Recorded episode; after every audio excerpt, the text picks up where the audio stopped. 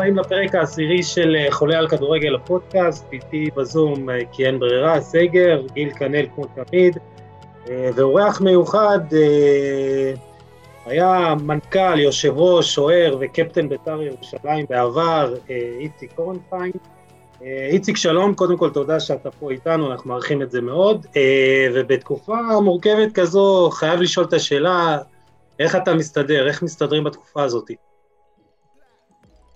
קודם כל שלום וברכה, אה, תקופה מאתגרת מאוד אה, לכולנו. אני חושב שאם היינו לוקחים אותנו שנה אחת אחורה, מישהו היה מצפה שנשב פה אחרי אה, שמונה או תשעה חודשים של מגפת קורונה, עם כל ההשלכות שהיא הובילה, מסכות שכולם מסתובבים עם מסכות, ועד סגר שלישי ומניעת טיסות וכל כך הרבה חולים, ולצערנו גם כל כך הרבה מתים. אה, אבל בחיים, אתה יודע, בחיים, אה, כמו בכל דבר, צריך לעשות התאמות. אה, עושים התאמות גם בעבודה וגם בחיים האישיים. אין ברירה. כן, דיברנו קצת לפני השידור, ו... גיל, שכחתי, אתה רוצה להגיד משהו? אני לא, אני מקשיב, מקשיב בכיף. רק התחלנו, גיל כנראה לוקח לו זמן להתחמם. כן, לא, לא, כן. בחור צעיר, הוא לוקח לו קצת זמן להתחמם. כן, לא, כן. אני רואה שאתם מדברים ויש אה, שיח קולח, אז אה, נותן לכם, למה לא? תמשיכו.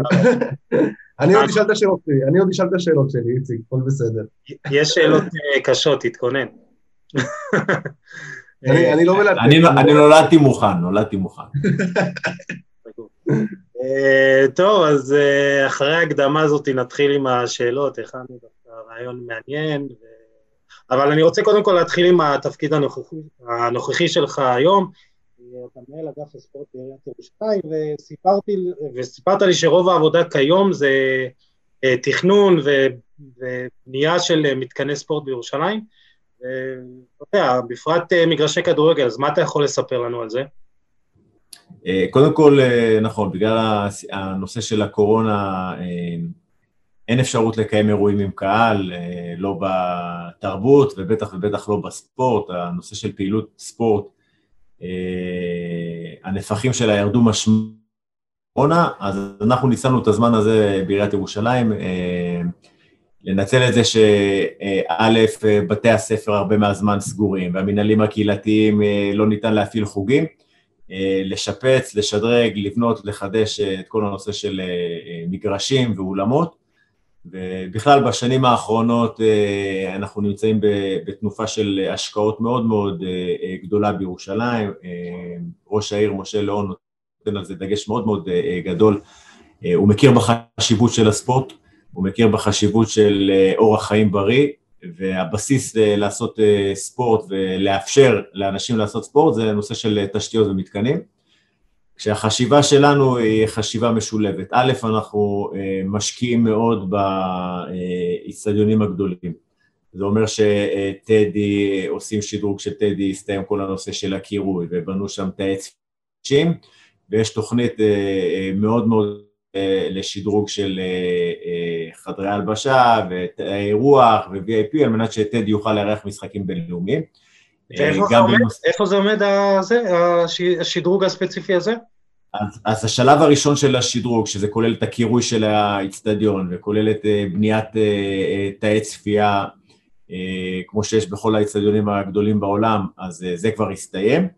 ואנחנו עכשיו נמצאים בשלב התכנון והמימון של השלב השני, שהוא כולל שדרוג של חדרי ההלבשה, אה, שדרוג של אה, אולם ה-VIP, החלפה של הכיסאות, אה, תאורה, מסכים, על מנת שבאמת טדי יוכל לארח גם את המשחקים של בית"ר בארץ ונקווה גם באירופה, אבל גם משחקים של הנבחרת וחצי גמר וגמר גביע המדינה.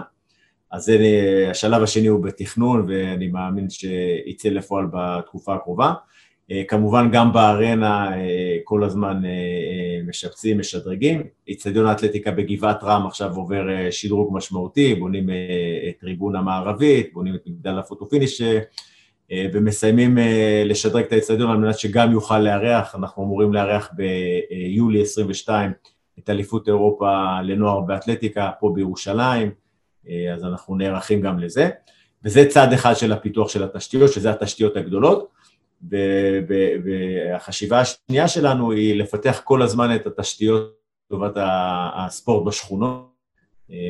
הראייה שלי היא, היא כמה שיותר מגרשים, כמה שיותר קרוב לבית. זאת אומרת, ילדים בשכונה ובני נוער ומבוגרים יוכלו לרדת אה, אה, לשכונה ליד הבית, ויוכלו לשחק כדורסל ויוכלו לשחק כדורגל אה, במגרשים סינתטיים ומוארים, ויוכלו לעשות,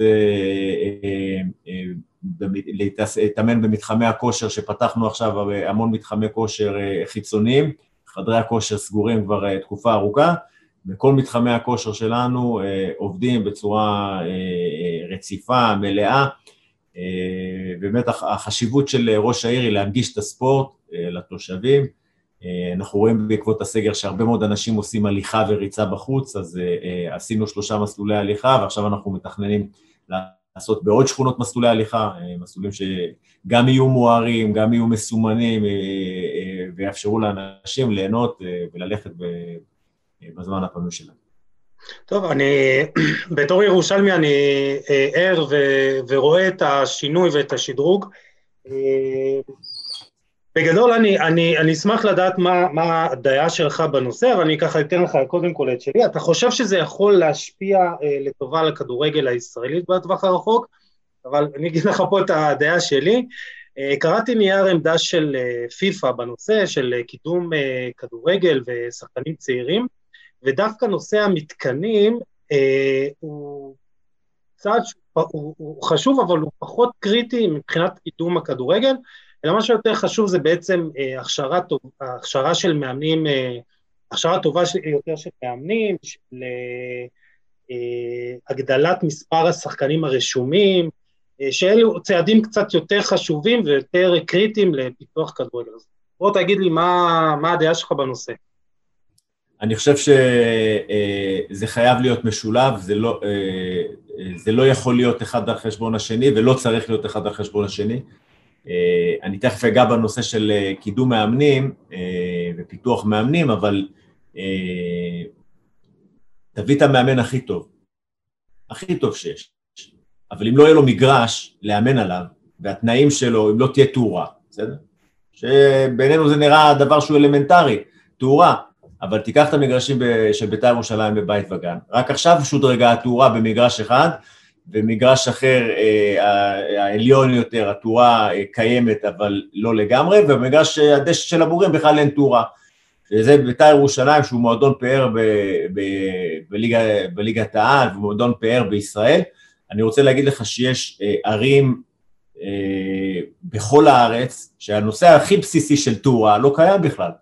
אז מה יעשה המאמן? איפה הוא יאמן בחורף אם אין לו מגרש של תאורה מינימלית? שאין אה, דשא אה, טבעי או סינתטי לקיים עליו את האימון, ושאין בכלל מגרשים, אתה יודע, בתקופה שאני אה, הייתי יושב ראש של בית"ר ירושלים, יש עשר קבוצות במחלקה, יש שני מגרשים פנויים שאחד מהם רק מואר והשני לא מואר, ומתאמנים שלוש או ארבע קבוצות במגרש אחד, זה לא. בעייתי לפתח שחקנים, זה בעייתי לפתח אוקיי. שחקנים ב... בעייתי לפתח שחקנים בתנאים האלה, ובגלל זה אנחנו פה בעיריית ירושלים, פה על מנת קודם כל להכשיר את המתקנים, גם לטובת האגודות, יש לנו היום מתקנים בעמק הארזים, את מתחם שמואל, יש לנו מגרשים בקשת, במבט, על מנת באמת שקודם כל התנאים הבסיסיים שלפני שאתה מביא מאמן, לפני שאתה מביא שחקנים, שיהיה להם איפה להתאמן. זה צד אחד, זה הצד הפיזי, והצד הפיזי הזה הוא השקעה גדולה, מתמשכת והכרחית. הצד השני זה הנושא של פיתוח מאמנים. הנושא של פיתוח מאמנים הוא סופר חשוב. סופר חשוב והוא קריטי אה, להצלחת הספורט המקומי, הוא קריטי להצלחת הספורט אה, אה, ברמה הלאומית, הוא קריטי ברמת הנבחרות, ואין על זה בכלל עוררין. וכיום, כשאנחנו רואים מאמנים במחלקות נוער, שהם עושים קורס מאמנים, ואולי עשו אותו לפני 20 או 30 שנה, והרבה מועדונים לא יכולים להרשות לעצמם להוציא את המאמנים שלהם להשתלמויות. והרבה מאמנים, העבודה והעיסוק שלהם כמאמן במחלקות הנוער, זה עבודה שנייה או אולי אפילו שלישית שלהם. הסכומים שנותנים ברוב האגודות הם סכומים של אולי שכר מינימום. ואם אתה רואה מאמנים שברוב האגודות עומד אה, מאמן אחד עם 25-30 אה, ילדים שהוא צריך להקנות להם אה, יסודות בסיסיים של כדורגל ואין לו מאמן כושר ואין לו מאמן שוערים ספציפי.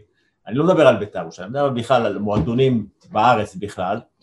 אז נקודה שהיא גם קשורה להכשרה ותנאים בסיסיים להצלחה. אני חושב שהשילוב של כל הדברים האלה ביחד זה לא יכול להיות רק מגרשים, אבל זה גם לא יכול להיות רק מאמנים. צריך שילוב והבנה שאם אתה תשקיע במגרשים, תהיה לך את האפשרות להגדיל את מספר הספורטאים הרשומים. הגדלת את מספר הספורטאים הרשומים, אתה צריך לתת לילדים האלה את הכלים המקצועיים הנכונים על מנת שיצליחו, אתה צריך לתת להם מאמן קורדינציה, אתה צריך לתת להם מאמן כושר, אתה צריך לתת להם מאמן שוערים, אתה צריך לתת להם אולי פיזיולוג, אתה צריך לתת להם אה, מאמן מנטלי, אתה צריך לתת להם מעטפת, ואת המעטפת הזו זה עולה כסף, בסוף זה הכל מתחיל ונגמר בכסף, ואנחנו, המטרה שלנו כעירייה היא באמת לנסות בתחומים שאנחנו רלוונטיים אליהם, זה לנסות ולקדם. אז בנושא של התשתיות, העיריות בכל הארץ הן הכי משמעותיות ושם אנחנו נמצאים ועושים. אבל אנחנו גם בנושאים השניים, אנחנו גם שם לעזרת הקבוצות, אנחנו באמצעות הכספים שאנחנו uh, תומכים באגודות, משתדלים שהכסף הזה ילך לטובת הדברים האלה שאנחנו אמרנו, לטובת פיזיותרפיסטים שהרבה פעמים אין באגודות, לטובת מאמני כושר ומאמני קורטינציה, וזה דברים שאנחנו מבקשים מהאגודות להפנות את התקציבים שלנו uh, לשם, וזה תהליך, זה לוקח זמן, זה צריך אה, פרטנרים טובים באגודות, לשמחתי פה בירושלים באמת אה, אה, יש, יש חשיבה שהדברים האלה הם הכרחיים, נחוצים, ואנחנו הולכים באמת יד ביד יחד עם האגודות על מנת לפתח את הנושא הזה של תחום האימון, שהוא סופר סופר הכרחי על מנת שתהיה לנו הצלחה, גם ברמה המקומית הירושלמית וגם ברמה הארצית.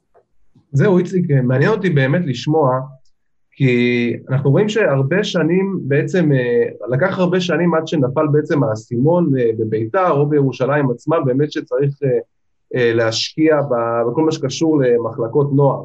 זאת אומרת, אם ניקח את, מחלקת הנוער של ביתר, אז באמת דור הזהב האחרון שם, שבאמת הצמיח שחקנים לבוגרים, זה, אני מדבר איתך על תקופת גיידמק ב-2006-2007, אותה קבוצה שזכתה באליפות, ומאז הנוער של ביתר מאוד מדשדש, בעצם עד היום. ואנחנו רואים בעצם שקבוצות כמו מכבי תל אביב, מכבי חיפה, מכבי פתח תקווה, אנחנו רואים שיש תלות מאוד גדולה להצלחה של קבוצת בוגרים בקבוצת הנוער בישראל, שבסופו של דבר זה מה שעושה את ההבדל. אז איך אתה מסביר את זה שבעצם בביתר לאסימון הזה לקח כל כך הרבה זמן ליפול? תראה, אמרתי, בסופו של דבר זה נושא של אה, אג'נדה של בעלים וחלוקת תקציב. ובאמת בתקופה של ארכדי גיידמק היה כסף, ורוב הכסף הלך לקבוצה הבוגרת, אבל אה, החלק היחסי, אמנם הקטן, שהלך למחלקת הנוער, היה מספיק גדול בשביל שגם המחלקה אה, תייצר שחקנים לבוגרים, ובמקביל גם קבוצת הנוער תגיע להישגים, לאליפות, לדאבל, לקחו אה, הישגים גם ברמה של קבוצת הנוער. אה, כשהתחלף בעלים או כשלא היה כסף, אה, כשהיה אלי טביב, אלי טביב באג'נדה שלו, והוא אמר את זה במודע, היא להשקיע פחות במחלקת הנוער, והוא אמר תמיד, אני מעדיף לקנות עומר אצילי ב-700 אלף שקל, ואחר כך למכור אותו ביותר, מאשר להביא, לשים כל שנה חמישה מיליון שקלים במחלקת הנוער, שזה בערך הסכומים שנדרשים, בין שלושה מיליון שקלים, ומכבי תל אביב משקיעים אפילו עשרים מיליון שקלים כל שנה. זה בעצם להסתכל על זה כסוג של, אה, כסוג של עסק, ולא כמפעל חיים. אז עוד פעם, זה, זה, זה מאוד תלוי בבעלים. אני יודע שחוגג שהגיע לביתר ירושלים רצה לעשות שינוי בתפיסה שהייתה נהוגה של טביב, וכן החליט להשקיע במחלקת הנוער, גם בנושא של המגרש, במתקן האימונים בבית וגן, וגם לגבי המעטפת המקצועית. אה, כמובן שכשהיום רואים שמאמן הכושר של הקבוצה הבוגרת והמאמנים של הקבוצה הבוגרת מעורבים במחלקת הנוער, או שמביאים את יוסי מזרחי כמנהל מקצועי שהוא פיגורה בתחום אה, למחלקת הנוער, אז רואים שבאמת יש איזושהי חשיבה שהנוער הוא חשוב, שלטווח ארוך אה, זה ייתן פירות גם לקבוצה הבוגרת, אבל אולי גם, אתה יודע, פירות כלכליים של להשביח שחקנים ולפתח שחקנים. אה, וזה תהליכים שלוקחים זמן, ואני לא רוצה להתייחס ספציפית לבית"ר אה, ירושלים, אבל אה, מועדונים לפעמים כשיש להם תקציב, אז הם אומרים את הכסף, נשקיע בקבוצה הבוגרת שלא תרד ליגה, שהקהל לא יבוא עלינו, שהתקשורת לא תבוא עלינו, או שנשקיע במחלקת הנוער שאולי אנחנו נראה פירות עוד 4-5 שנים, ולפעמים הנטייה היותר טבעית והיותר קלה והיותר אינטואיטיבית זה לשים את הכסף בבוגרים, בטווח הארוך זה בטח ובטח טעות, אה, הבסיס צריך להיות השקעה במחלקת הנוער. אז בוא, בוא באמת אה, נדבר קצת עליך, אז היום באמת כבר יוסי הזכיר את כל מה שאתה עושה וכל הפעילות שלך למען, ה, למען הספורט בירושלים, וזה באמת מבורך. לפני קצת פחות משלוש שנים באמת רצית להיכנס גם לזירה הלאומית בקטע הזה, והתמודדת על תפקיד יושב ראש ההתאחדות, הסרת את המועמדות שלך בסופו של דבר, בעצם למה, למה עשית את זה? התאכזבת? תשמע, אה, קודם כל, אה, כשהציעו לי את האפשרות הזו, אה, אז קודם כל זה מאוד קסם לי. אני מכיר את הכדורגל, אני מגיל עשר במגרשים. עברתי, אני חושב, את כל השלבים שמישהו בכדורגל יכול לעבור. זה אומר מחלקות נוער ובוגרים, במספר מועדונים בארץ, אה, נבחרות, נבחרת אה, אה, נערים, נוער, אולימפית ובוגרים, וכמובן אחר כך בצד הניהולי, שניהלתי את בית"ר ירושלים בתקופה מאוד מאוד מאתגרת, הייתי חבר הנהלת ההתאחדות, חבר מזכירות, והרגשתי שיש לי את היכולת, בתנאים הנכונים, לתרום. אני מכיר את הכדורגל, אני מכיר את הבעיות, אני חושב שאני יודע לאן צריך להוביל את זה. אבל ברגע ש... ומצד שני אני גם ירושלמי נאיבי, למרות הכל אני גם קצת נאיבי, אמרתי, תשמע, זה קוסם לי, ובאמת יש המון מה לעשות, כי הכדורגל ברמה הלאומית הוא על הפנים, אולי יש באמת אפשר לעשות פה איזשהו שינוי. היו לך רעיונות בראש, היו לך דברים שכבר בוויז'ן שלך ראית, זאת אומרת שאתה, שאתה רוצה לעשות, אבל בעצם באיזשהו מקום אה, נתקלת... לא, לא, ברמה של, לא ברמה של ממש לשבת על, על תוכניות ולהגיד, תשמע, רוצים לעשות ברמה אה, של הליגות, ברמה של המועדונים, ברמה של הנבחרות, אה, אה, מה לעשות, אלא בראש, אני יודע, אני בא משם, זה כאילו, זה מה שאני עושה כל החיים, זה, זה מה שעשיתי כל החיים. אבל ברגע שנכנסתי לזה קצת יותר לעומק, והבנתי ש... אין סיכוי שאני יכול להיות יושב ראש, כי הפוליטיקה יותר מדי חזקה. ומתי זה נפל לי האסימון? אה, אמרו לי, תשמע, בשביל להיות אה, אה, יושב ראש, אתה צריך תמיכה. התמיכה של חברי הנהלת ההתאחדות. מי יושב בחברי הנהלת ההתאחדות? נציגים של מרכז הפועל, נציגים של מרכז מכבי, נציגים של מרכז בית"ר, נציגי ציבור. ומרכז הפועל הוא המרכז הכי גדול, אתה חייב לעשות לעצמך איזשהו אה, לובי במרכז הפועל. ואמרתי, בסדר, אני מוכן לעשות מה שצריך.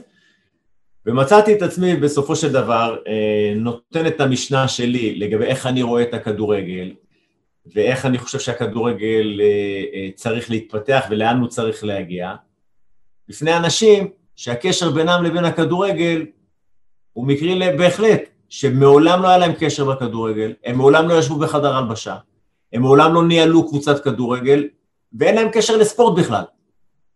אז ברגע שיצאתי מהפגישה הזאת, הייתי עם, עם בחור שהיה איתי בפגישה, נפגשנו עם החבר'ה האלה של מרכז הפועל, אמרתי, לא, זה לא בשבילי, אני, אין סיכוי שאני יכול להיות, אין סיכוי שייתנו לי להיות, כי אני לא בא מפוליטיקה, אני בא מהספורט, אני בא, אני אומר עוד פעם, מהבוץ ש, ש, של המגרש, של הדשא, של לקרוע נעליים ולבוא הביתה עם, עם בגדים מלאים בבוץ ולשטוף אותם לבד ולהיות מוכן לאימון למחרת, ומהזיעה של חדר ההלבשה ומהשמחה של ניצחון והבכי של הפסד, אני בא משם, אני לא בא מהפוליטיקה, אני לא בא מהעסקנים ותיתן לי ותשמור לי וזה, וישר הבנתי, איך שיצאנו לזה, אמר לי הבחור שישבנו איתו, אמר לי, תשמע, אנחנו נזמן ועדת איתור ונקרא לך ותוכל להציג באמת את המועמדות שלך, אז אני יכול להבטיח לך שלא קראו לי לוועדת איתור ולא שום דבר, וזה לא משהו שקרה,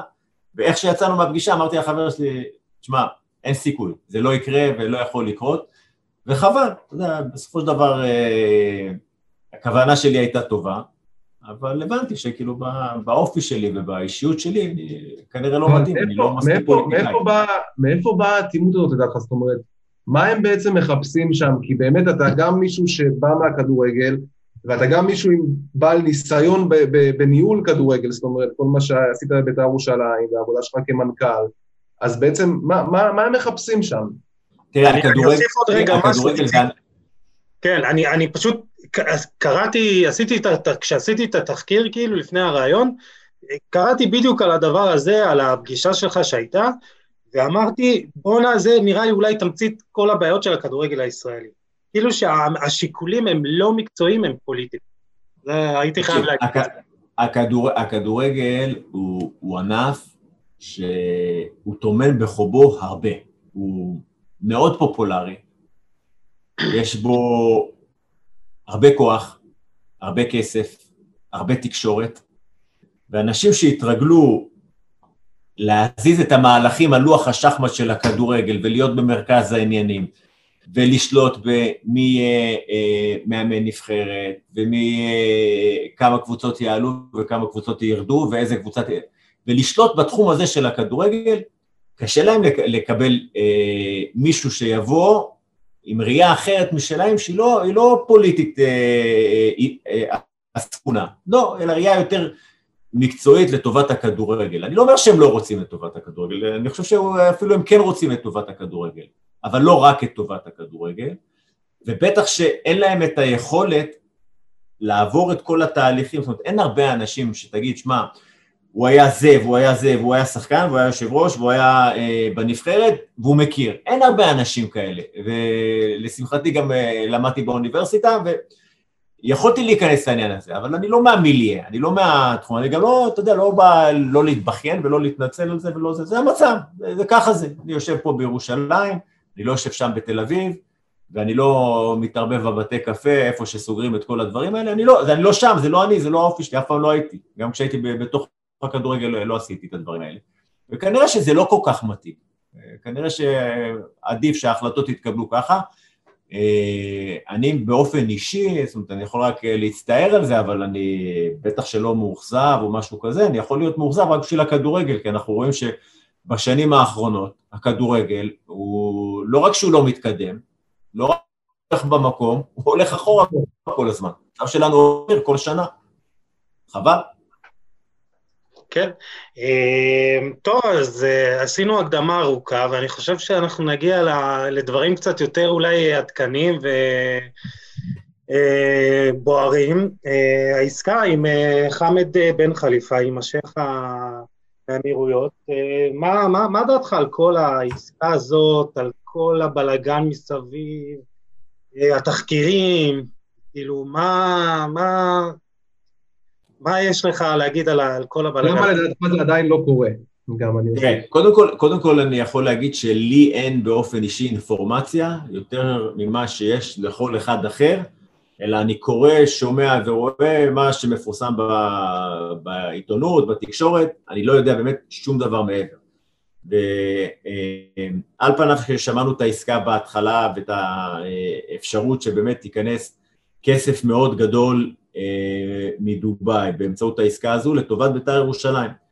אה, גם באמצעות כסף ישיר שיגיע במסגרת ההסכם וגם אה, כסף עתידי שיגיע באמצעות נותני חסויות, אז על פניו זה נראית עסקה חלומית, אני פחות מתעניין בנושא אם השייח מוסלמי או כזה או אחר, אלא בסוף בשורה התחתונה, זה טוב לביתר או רע לביתר.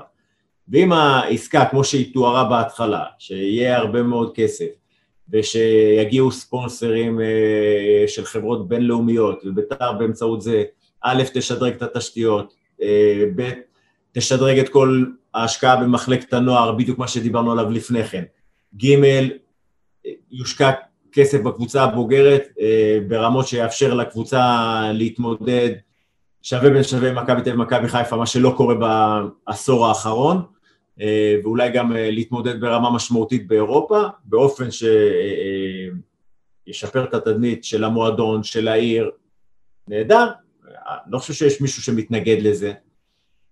לאט לאט, עוד פעם, אנחנו לא נחשפים לכל האינפורמציה, אני באמת לא יודע שום דבר, שומעים דברים אחרים. ביתר מהצד שלה אומרים שבסופו של דבר העסקה הזאת תצא לפועל וזה רק עניינים שהם טכניים. אבל אתה יודע, הנבואה ניתנה לשוטים, בסוף, בסוף, בסוף, אה, ימים יגידו. אם העסקה תקרה או לא תקרה, ואם העסקה טובה או לא טובה. אז קודם כל בוא נראה שהיא קורית בכלל. בהתחלה אנחנו היינו בטוחים שהיא כבר קרתה והיא כבר נחתמה וזה רק עניין פורמלי. לאט אנחנו רואים שהפורמליות לוקחת, לוקחות קצת יותר זמן, בכלל מדברים על זה שאולי כן תהיה עסקה או לא תהיה עסקה. ואחר כך עוד פעם, בסופו של דבר, בשורה התחתונה זה מעניין מה יהיה עם המועדון. אם המועדון ישתדרג באמצעות העסקה או לא. ואת זה אף אחד כרגע לא יכול לתת תשובה על זה. זהו, אבל ברור שבעצם בטווח הרחוק, באמת אם יגיע משקיע וישים כל כך הרבה כסף, ובאמת כל החזון הזה שמשה חורג הציג, באמת מייצג איזשהו עתיד ורוד לבית"ר ירושלים, אבל בוא תנסה רגע לשים את עצמך רגע בנעליים של השחקנים. זאת אומרת, ראינו איך שהעסקה הזאת בעצם התפרסמה וכל הבאז סביבה בעצם הרבה לפני ש, שמשהו מעשי קרה בפועל. ו...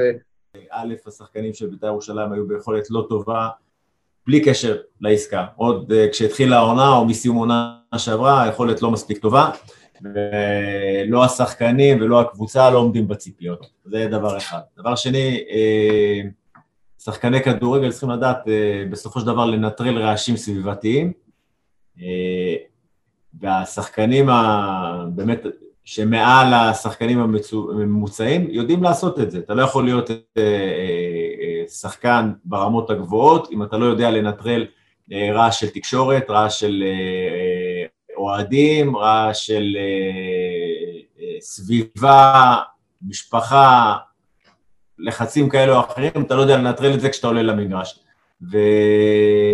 ואני חושב שהנושא הזה של ההתעסקות עם אה, בעל הבית כזה או אחר לא אמורה להיות אה, אה, תירוץ, למרות שבפועל היא כן משמשת כתירוץ, אולי, אבל היא לא אמורה להיות. אז, אז תגיד לי, למה בעצם באמת, כאילו, ה, למה ביתר זה מועדון שמייצר כל כך הרבה רעש, כל כך הרבה בלאגן?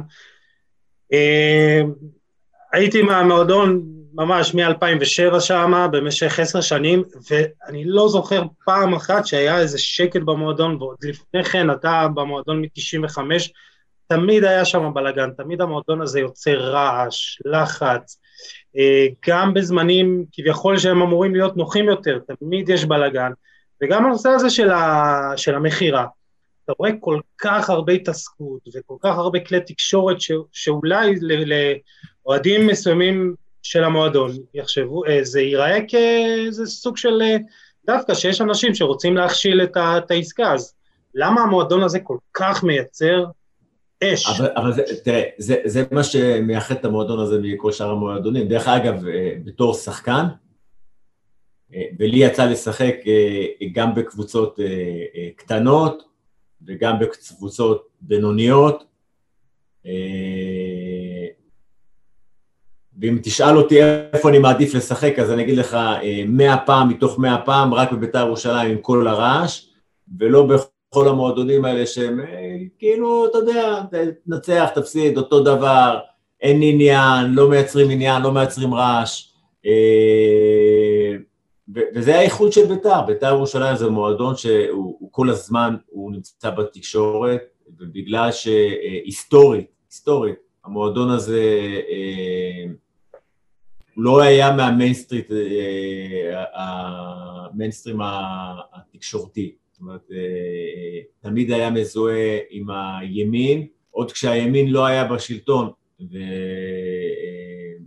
והדברים האלה בסופו של דבר משפיעים גם על הלך הרוח מסביב למועדון, על התקשורת מסביב למועדון. וזה מועדון שתמיד תמיד תמיד מושך אש, אה, יש כאלה שממנפים את זה לצד החיובי, יש כאלה שממנפים את זה לצד השלילי. אני יכול להגיד לך שלפעמים היית אומר, תשמע, וואלה, תן לי רק יום אחד, יומיים של שקט, שאני הייתי, אתה יודע, מנכ"ל ויושב ראש בבית"ר ירושלים, והיה את הימים האלה שכל הזמן רעש, רעש, הייתי אומר, איציק, וואלה, אני רק רוצה להגיע למשרד, שהפקס לא יוציא איזה תביעה או איזה משהו, שהעיתונאי לא יתקשר ויספר לי על, יבקש איזושהי תגובה על איזה קרייסס שקרה, שוואלה רק מוכן להתעסק בכדורגל ושהאוהדים לא יהיו על הגדרות ושלא זה. אבל אתה יודע, זה לא תוכנית כבקשתך, וזה המועדון הזה. ובשביל זה גם הרבה מאוד אה, בעלים מגיעים ומוכנים להשקיע הרבה כסף, אה, הרבה כסף, בגלל כל ההייפ התקשורתי הזה והרעש שיש מסביב למועדון. הרי אה, הבעלים הקודמים שהגיעו לכאן השקיעו המון כסף, גם חוגג משקיע המון כסף. לא רואה בעלים שמשקיעים המון כסף, שאף אחד לא יודע מי הם, אף אחד לא מדבר עליהם, אף אחד לא שומע מה הם עושים. אני לא רואה, זה חלק מהעניין של להשקיע כסף, זה גם כל הרעש הזה שיש מסביב. זה יוצר כל הזמן, אה, ביום-יום, אם זה יותר מדי, אבל כל הזמן יוצר לך עניין, כל הזמן אנדרנלין, כל הזמן התעסקות. אה, זו בית"ר ירושלים, לטוב ולרע זו בית"ר ירושלים. אני חושב שזה לטוב. זהו, האמת, האמת שחורג תמיד אומר שהפרסום אה, מבית"ר ירושלים עשה לו לא טוב, אני קצת בספק לגבי זה. הוא אומר שמנסים לסחוט אותו ב... בעסקים שלו ודברים כאלה, הוא כבר התבטא בעניין הזה לא פעם. אבל אני רוצה לדבר איתך, הרמת לי להנחתה עם הקטע של ההשקפות הפוליטיות שמאוד מזוהות עם המועדון, אז אי אפשר שלא לדבר בעצם על, ה... על הפיל הזה שבחדר שנקרא אה, ארגון לה פמיליה. זאת אומרת, אה, אנחנו יודעים שהארגון הזה, לצד אה, באמת דברים ש, שחייבים לגנות, הוא באמת עושה גם דברים, אה, עושה, עשה דברים למען המועדון. מה דעתך על כל העניין הזה? אתה חושב שהוא יקבל את המכירה של אם וכאשר? אתה חושב שהוא יצליח להכיל את המכירה הזאת? קודם כל אני יכול להגיד לך שהאוהדים של לה פמיליה אוהבים את בית"ר ירושלים. הם אין, אין, כאילו, אין בכלל אה, ספק בעניין הזה. יכול להיות שהם אוהבים את בית"ר ירושלים בתנאים שלהם, או יכול להיות שהם אוהבים את בית"ר ירושלים כמו שהם חושבים שבית"ר ירושלים צריכה להיות, אבל הם אוהבים את בית"ר ירושלים, אין על זה ויכוח. ואין על זה ויכוח שכשהם אה, מתרכזים אך ורק בעידוד של הקבוצה, אה, ובלדחוף את השחקנים ולדחוף את המועדון, אז הם עושים את זה אולי הכי טוב בארץ. ברגע שהם מתחילים אה, לתת לראייה, לא משנה אם תקרא לה אידיאולוגית או עקרונית, איך הם חושבים שבית"ר צריכה להיות. ברגע שהם נותנים לזה להשפיע אה, על הדרך התנהגות שלהם, פה מתחילה הבעיה, כי אז הם לא בוחלים בדרכים אה, לנסות ולהעביר את המסרים שלהם ולנסות לדאוג לכך שבית"ר תיראה כמו שהם רוצים שהיא תיראה, ואז פה מתחילה באמת הבעיה. אני חושב שבסופו של דבר, בסופו של דבר אה, אי אפשר למנוע תהליכים. אם חוגג אה, נכנס לעסקה הזו השייח אה, בעיניים פקוחות, הוא ידע בדיוק מה תהיה התגובה או העמדה של לה פמיליה על, על העסקה הזו, וברגע שהוא לקח את זה בחשבון במכלול השיקולים שלו, אם העסקה הזו תעבור, אז הוא יודע מה, מה זה אומר. אני חושב שדרך אגב, לחוגג יש יותר סיכוי להצליח עם העברת העסקה הזו, עוד פעם, בהנחה שהשייח הוא אמיתי ולגיטימי והעסקה היא לגיטימית, אז לחוגג יש יותר אה, סיכוי להצליח מאשר לנו, אה, כשאני הייתי יושב ראש, אה, היה, כשהבאנו את הצ'צ'נים ונכשלנו במאבק הזה, כי לחוגג יש כסף. ובסופו של דבר, כשאתה מנצל את הכסף הזה לעשות קבוצה טובה, הרי בסוף בסוף בית"ר ירושלים, מעבר לזה שזה מועדון עם אה, חיבור לעיר וקהילה ו, ומסורת, בסוף זה מועדון כדורגל. וברגע שהכסף הזה ינוצל לגרום לקבוצה להיות יותר טובה מקצועית ולהגיע להישגים מקצועיים, אני מבטיח לך שאם בית"ר ירושלים תרוץ לאליפות במשחק אליפות שיהיה באיצטדיון טדי, יהיו 30 אלף צופים, לא משנה מי יהיה הבעלים. זה לא רלוונטי בכלל. ולא משנה מי השחקנים שיהיו על הדשא, אם יש שם שחקן מוסלמי או לא יש שם שחקן מוסלמי. אם ביתר תעמוד לפני משחק פלייאוף, העפלה לליגת האלופות, פה בטדי, לא משנה מי הבעלים, לא משנה מי היה על עקר הדשא, אם הוא אה, אה, יהודי, מוסלמי, נוצרי, האיצטדיון יהיה... ובסופו של דבר זה, אה, אה, אה, בעיניי לפחות, זה היתרון שיש לחוגג על התקופה הקודמת, שיש לו את האמצעים, יש לו את האמצעים להביא שחקנים, ליצור קבוצה טובה, וברגע שהקבוצה תהיה טובה, בסופו של דבר, ואנשים יבינו, תשמע, על מה אנחנו נלחמים בעצם?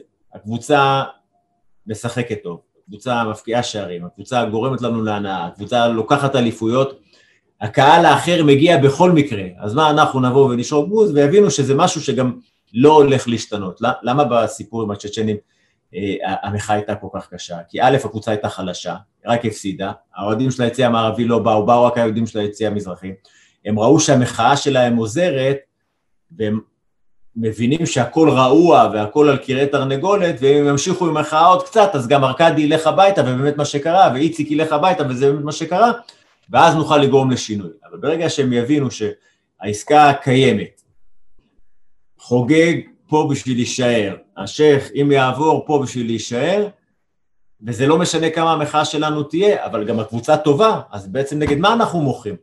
אז לאט לאט זה, ככה לפחות אני רואה את זה בעיני רוחי, כן, אבל אני, אני, אני גם, אני חושב, אני חושב שבסופו של דבר הכל קם ונופל על הצד המקצועי, אה, אבל אני גם רואה בזה המון קטע של השינוי ש, שאנחנו עברנו כחברה, אם, אם אה, בוא ניקח אותך, לא יודע, 10-15 שנה אחורה, שאלי אוחנה למשל יכול לשבת עכשיו ביציע העיתונות, ותמיד יעלה הנושא הזה של, אה, של שחקן ערבי בית"ר ירושלים, ופשוט יגיד, חבר'ה, זה לא יקרה. וזה משהו שאיפשהו היום כבר לא, לא עובר בשיח, לא עובר בשיח הציבורי, בשיח החברתי, זה משהו שפחות פחות מתקבל, ואנחנו רואים את זה הלכה למעשה גם uh, בכל מה שקשור לקבלה ולהכלה של בית"ר, ולכל זה שבאמת מה שקוראים לו לאורך שנים, הקומץ הזה, הארגון הזה שהוא, שהוא באמת uh, עם, עם הדעות שלו, הדעות שלהם לאט לאט uh, יותר ויותר בצד. ופחות יש מקום לדברים האלה, ואת זה התחיל, התהליך הזה בעצם לפי דעתי התחיל כבר ש... שהוא הביא את עלי מוחמד, זאת אומרת, אה, בעונה שעברה, אה, באמת, כמו שאתה אומר, ראו שיש פה שחקן ש... מה זה, שבאמת כל הגדולות רדפו אחריו, ווואלה, משה חורג הצליח לבוא ולשים, ה... ולשים עליו את היד, אז פה לפי דעתי התחיל התהליך, שזה עוד, שתבין מהקטע של השם ואיפה אנחנו היום, שהיית מאמין ש... שאשכרה אה, בעלים ערבי ירכוש את בית"ר ירושלים, זה משהו שהוא בלתי נתפס בעיניי. אני, צר לי שאני לא ממש מסכים איתך בעניין הזה, אני חושב שהתהליך שלנו כחברה, שאנחנו צריכים לעשות, הוא עדיין ארוך מאוד. לא, ברור שהוא לא, עדיין לא שם מבחינת התהליך, בטח לא, לא בשלבים משמעותיים. זאת אומרת, אנחנו כחברה נמצאים בתחילת התהליך, התהליך של קבלת האחר ושל אה, אה, חיים אה, בקבלת אה, אה, אוכלוסיות אחרות, אנחנו עדיין לא נמצאים שם, בטח שאנחנו גם לא נמצאים שם אה, בכדורגל, אבל אה, שוב, אנחנו תמיד אופטימיים שזה מה שיקרה, אה, לפחות ככה אני רואה את הדברים. אתה הזכר, אנחנו מדברים באמת על הארגון הזה ועל הקהל, שמצד אחד הוא יכול לחבק ומצד שני הוא יכול אה, להיות אה, לא קל, אתה באופן אישי, אתה והמשפחה שלך סבלתם לא מעט, ו... ורציתי לדעת, קודם כל, איך זה מרגיש? כאילו, איך זה מרגיש אתה בתור סמל, שאנחנו עוד נדבר על זה, ועוד נדבר גם על העניין של הצ'אצ'ים וכל השאלה, אבל איך זה מרגיש בתור אה, איש משפחה, בתור סמל של מועדון, שפתאום חלק לא, לא מבוטל בקהל נופל לך על החיים, בוא נגיד ככה. תראה, קודם כל צריך לשים את הדברים בפרופורציה. אני הייתי אה, חלק מביתר ירושלים, או יותר נכון, הייתה לי הזכות להיות חלק מביתר ירושלים במשך 18 שנים. 12 שנים שיחקתי שוער, 6 שנים הייתי מנכ"ל ויושב ראש. מתוך ה-18 שנים האלה, אה, הייתה שנה אחת, השנה האחרונה, שהייתה שנה קשה. קשה מאוד, מאתגרת, לא נעימה. אבל אני לא יכול לבטל את ה-17 שנים שהיו לפניה ולהגיד, תשמע, וואו, סבלתי. ממש לא. אני, אם תיקח אותי היום לאותה נקודת זמן בשנת 1995, תגיד, איציק, תשמע, זה יהיה כל הסיפור שלך, זה מה שתעבור בבית"ר ירושלים, את 12 שנים כשוער, את השלוש אליפויות, את השש שנים של קפטן, ואחר כך שש שנים של מנכ"ל ויושב ראש. אם השנה הזו בסוף, אני אומר לך שאני עושה את זה בעיניים עצומות עוד פעם, ואני היום מוכן לשלם כסף בשביל לעשות את זה עוד פעם, את כל התהליך מחדש. אז צריך לשים את הדברים בפרופורציות, אמנם הסוף היה קצת צורם, קצת לא נעים, למשפחה שלי, לי, אה, אבל הסוף הוא, היה, הוא חלק קטן, מבחינתי הוא גם, הוא חלק חשוב, משמעותי, אבל בראייה של כל התקופה, כל הפרק זמן הזה, כל החוויות, מבחינתי זה אה, זניח. באותה תקופה, כשהדברים קרו, זה בהחלט היה לא נעים. אני באופן אישי ידעתי להתמודד עם הדברים, ידעתי גם להבין מאיפה זה מגיע, כאילו, למה, למה זה כל כך אה, אמוציונלי מהצד שלהם, למה זה כל כך אגרסיבי מהצד שלהם, אבל אה, אה, למשפחה היה קצת יותר קשה. אה, זה בטח לא היה נעים כשאני בא עם שני הילדים שלי שהיו קטנים במשחק של בית"ר ירושלים ואנשים על הגדרות בקללות. אה, זה בטח לא היה נעים אה, אה, לקבל אה, קללות ואיומים ממש בפנים, שבאמת לא, לא מאמין איך אנשים מוצאים את זה מהפה, בטח ובטח לא כשזה פנים מול פנים, אבל uh, אתה יודע, בחיים צריך להתמודד, וכל דבר שאתה מתמודד איתו, ואתה עובר עוד שלב, ואתה מתפתח כבן אדם, ואתה מתמודד עם בעיות. Uh, ברוך השם, אני uh, באמת מברך על הכל, באמת, מברך על הכל, עכשיו גם בראייה של אחור, אמרתי עוד פעם, היית מחזיר אותי לשם, ברור שהייתי משנה כמה דברים, אבל בטח שהייתי צועד באותו מסלול בשמחה רבה. שמע, אני וואלה אוהב את בית"ר. אה, בית"ר ירושלים אה, עשתה לי כל כך הרבה דברים טובים בחיים, באמת, אה, כל כך הרבה דברים טובים, ואני אוהב את המועדון. זהו, אז באמת, באמת אני מצדיע לך על, ה, על היכולת שלך לבלוע את כל הדברים האלה, אבל אני אישית באמת כבר מקומם אותי הקטע הזה שהכדורגל הפך לאיזושהי זירת קרב, שהיא איזושהי בועה כזאת, שדברים שאנחנו רואים שקורים ב, ב, בעולם הפלילי, קורים ממש בכדורגל, ואיפשהו זה לא, זה לא מקבל את אותו, את אותו יחס. זאת אומרת, זה, זה תמיד נראה שאוקיי, זה קרה בכדורגל, אז הניחו להציל לי רימון מחוץ לבית, ו, וזרקו לאלי תביב איזה, איזה, שמרו לו את השמשה בבית, ובאים כל יום שישי לניסנובים, אוהדים של הפועל תל אביב, ואנחנו רואים דברים שהם אשכרה פליליים, גם על המגרש, גם מחוץ למגרש, עכשיו פחות, בגלל שאין אוהדים, אבל עכשיו זה עוד יותר מתנקז מחוץ, מחוץ למגרש. ואיפשהו כאילו בכדורגל הדברים האלה עוברים, זאת אומרת, ואני רואה גם, גם אותך, כאילו, גם אתה, שאתה אומר לי שוואלה, באים אליך הביתה, באים למשפחה שלך, באים לילדים שלך, זה משהו ש, שאני לא חושב שבעל חברת הייטק מסוימת, זאת אומרת, אה, היה מקבל את זה. לצורך העניין, או, או משהו תשמע, כזה. תשמע, אני, קודם כל אני מסכים מאוד עם הנקודה שאתה מעלה, וזה הולך עוד, אה, אתה יודע, לפני כל הסיפור הזה של האיומים, חלילה רימונים, האלימות הזה, אה, לאיזושהי אה, צורת התנהגות שהייתה נפוצה, תשמע, אני בא לכדורגל להוציא הכל. אני בא, אני קונה כרטיס, אז מותר לי לקלל, ומותר לי לזרוק, ומותר לי לפצח גרעינים על הראש של זה שיושב לפניי, כי זה ההוויה בכדורגל, וזה לא נכון, זה לא נכון. דברים שקורים במגרש הכדורגל, אי אפשר לתת לזה לפרוץ את הגבולות, וזה לא שונה מבן אדם שבא לראות סרט בקולנוע, או הצגה בתיאטרון. לא אומר שאותם תנאים, אני לא אומר שלא צריכות להיות אמוציות, צריכות, אבל דברים שמאפשרים במגרש כדורגל, לא מאפשרים במקום אחר. לצערי, בתקופה מסוימת זה גם, אה, גם, גם הגופים הממשלתיים שאמונים על אכיפת החוק, גם אפשרו את העניין הזה. אנחנו, אני בתקופה שלי, אה, לא היה קצין משטרה בכיר מפקד מחוז, בירושלים, במרכז, שרים שרלוונטיים אה, אה, לנושא הזה, מערכת המשפט, אה, פרקליטות, שלא פניתי אליהם, ואמרתי, תשמעו חבר'ה, אני צריך עזרה, אני לא יכול להתמודד עם זה לבד, כי אז באותה תקופה אוהדים רצו לעשות נזק בכוונה. היו מגיעים מירושלים, שרים קריאות גזעניות בכוונה. היו אה, אה, מחוץ לאצטדיון, שורפים פחים, זורקים אבנים על האוטובוסים בכוונה שביתר תקבל עונש. אני אמרתי להם, תשמעו חבר'ה, אני לא יודע להתמודד עם זה לבד, תעזרו לי. והייתה לי פעם אחת שיחה עם אה, פרקליט מחוז ירושלים, שהוא דרך אגב אוהד בית"ר, שהיה יושב ביציא המזרחי.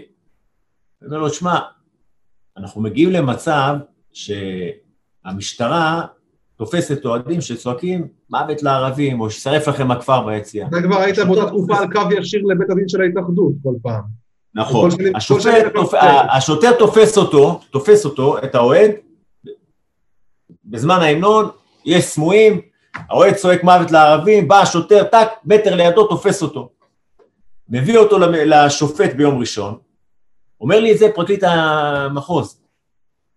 אומר לי, תשמע, השופט הזה, בעשר, היה לו מישהו על, שבא להארכת מעצר על אונס, וב-11 מישהו שבא להארכת מעצר על פריצה, על שוד, וב-12 בא מישהו שצועק לו מוות לערבים, אז הוא מרחיק אותו מהמגרש ושולח אותו, וזה לא מעניין אותם, זאת אומרת, זה לא עניין אותם ברמה של להבין מה המשמעות של אוהד שצועק מוות לערבים ורוצה לעשות נזק לקבוצה, מה זה עושה. הם, לא, הם לא, פשוט לא הבינו לזה. בשביל זה אז בזמנו אנחנו רצינו שיהיה איזשהו אה, בית משפט לענייני ספורט, שהוא יוכל, שהמערכת תוכל לטפל בעבריינים של ספורט מהר, שהיא תדע על מה מדובר, שייתנו את העונשים המתאימים, זה לא קרה, זה לא היה אז. ואני חושב שברגע ש... אה, אתה יודע, לא חסרות דוגמאות על מדינות שהתמודדו ברמה הלאומית, ברמה הלאומית, לא ברמה של מועדונים. לא ברמה, בדיוק, לא ברמה של מועדונים שמצפים ממני, איציק קורנפיין, לא, אתה תדאג עכשיו אה, להביא חברת אה, אבטחה שתצלם את האנשים, תשים בלשים, תתבע תביעות אזרחיות ותתמודד לבד עם עצמך. לא, ברמה הלאומית להבין שהספורט הוא א' של כולם, וב' שבספורט אי אפשר לעשות מה שאתה רוצה. הרי אה, תחשוב שאם עכשיו יבוא אוהד כדורגל ומחוץ לאצטדיון יצית את, יזרוק בקבוק תבערה לפח, אז בכדורגל זה בעובר, לא עושים לו כלום. אבל אם הוא יעשה את זה בכל מקום אחר, הוא עושה צפה, אז אנשים ישתגעו, זה כותרות בעיתון, ויקבל את העונש הרלוונטי. אצלנו זה לא קרה. אתה יודע, זרקו נעל על שופטת, הבן אדם קיבל עונש של אני לא יודע כמה שנים, ואצלך בכדורגל אנשים לא יודע מה יזרקו ויעבור ככה ליד. וזה בעיניי, בעיניי מה, ש, מה שהזכרת, מה שדיברת עליו, של הבית דין לספורט בעצם, זה פתרון שהוא בעיניי רע, כי זה, זה סוג של פלסטר, זה משהו שאתה לא רוצה לקחת, זה משהו שהספורט לא צריך להתעסק פה בכלל, זה משהו שבעיניי... לא צריך... בית, אני לא אמרתי בית דין לספורט, לא. לא הבנת אותי. לא. אני ו... אמרתי שבמערכת בתי המשפט, במערכת בתי המשפט יהיה, כמו שיש עכשיו בית דין לתעבורה, בסדר? או בית משפט לתביעות קטנות. כשאתה בא לבית דין לתעבורה, השופטים שיושבים בבית הדין לתעבורה, הם מתמחים בעבירות של תעבורה. זה המומחיות שלהם, זה רץ יותר מהר, אתה לא משווה את זה בין מקרה כזה למקרה כזה, אלא אתה יודע שזה עבירות של תעבורה, השופטים הם מומחים לזה, שיש שופט שמומחה לעבירות שקורות במגרשי ספורט, שקשורות לספורט, יהיה לו יותר קל להכניס את הדברים לפרופורציות, לפרופורציות, יהיה לו יותר קל לטפל בדברים במידת החומרה הנדרשת, במהירות הנדרשת, אתה יודע, החוק צריך שהוא אה, גם יעשה, אבל גם שהוא ייראה, וייראה מהר. כי אם אנחנו עכשיו, מישהו עושה משהו, ואולי עוד שנתיים במערכת בתי המשפט שלנו, שיש כל כך הרבה דברים להתעסק איתם, אולי רק עוד שנתיים יגיע התיק שלו לדיון, מה עשית פה? אתה יודע מה זה בשנתיים? שנתיים אולי כבר לא יהיה עוד כדורגל. אולי כבר הבעלים יתחלף, המאמן יתחלף, ההנהלה תתחלף, השחקנים בטוח יתחלפו. מה זה רלוונטי בכלל? כן, אני זה, זה מתקשר כל מה שאנחנו מדברים, דיברנו גם על היותך סמל ואני מבחינתי כאוהד והקבוצה, אתה מבחינתי סמל. Uh, אתמול פרסמתי בפייסבוק שאנחנו הולכים לארח אותך בקבוצות אוהדים של בית"ר ואני חייב להגיד לך שלצד התגובות המפרגנות וזה שאמרו שחבל שאתה לא נמצא היום בתוך המועדון, uh, היו גם תגובות פחות uh, נעימות, וכאלה שהם באמת אה, מזכירים את התקופה שלך של אחרי גיידמק, כשהיית ראש המערכת. אה, וכאלה שיש להם אולי בטן מלאה על, על זה שאתה היית ראש המערכת באותן שנים. אה, א', מה אתה עונה לאותם אוהדים שמעלים את הטענות האלה, וזה לא מבאס אותך שאתה יודע, קל מאוד היום אה, לבטל את כל מה שעשית 17 שנה, 16 שנה, היותך סמל, זה, זה, זה קורה לך, זה קורה לאלי אוחנה למשל, זה קורה להמון סמלים בזה, מה אתה, כאילו, מה אתה עונה לאותם אוהדים? מה אתה חושב על זה? קודם כל, אה, מותר שלאוהדים אה, יהיו דעות שונות משלך, ומותר גם בהחלט שתהיה ביקורת, ובחלק מהמקרים גם הביקורת היא ביקורת מוצדקת. אני לא יכול להגיד אה, אה, שעשיתי את כל הדברים בצורה מושלמת ושלא עשיתי טעויות, לא, להפך.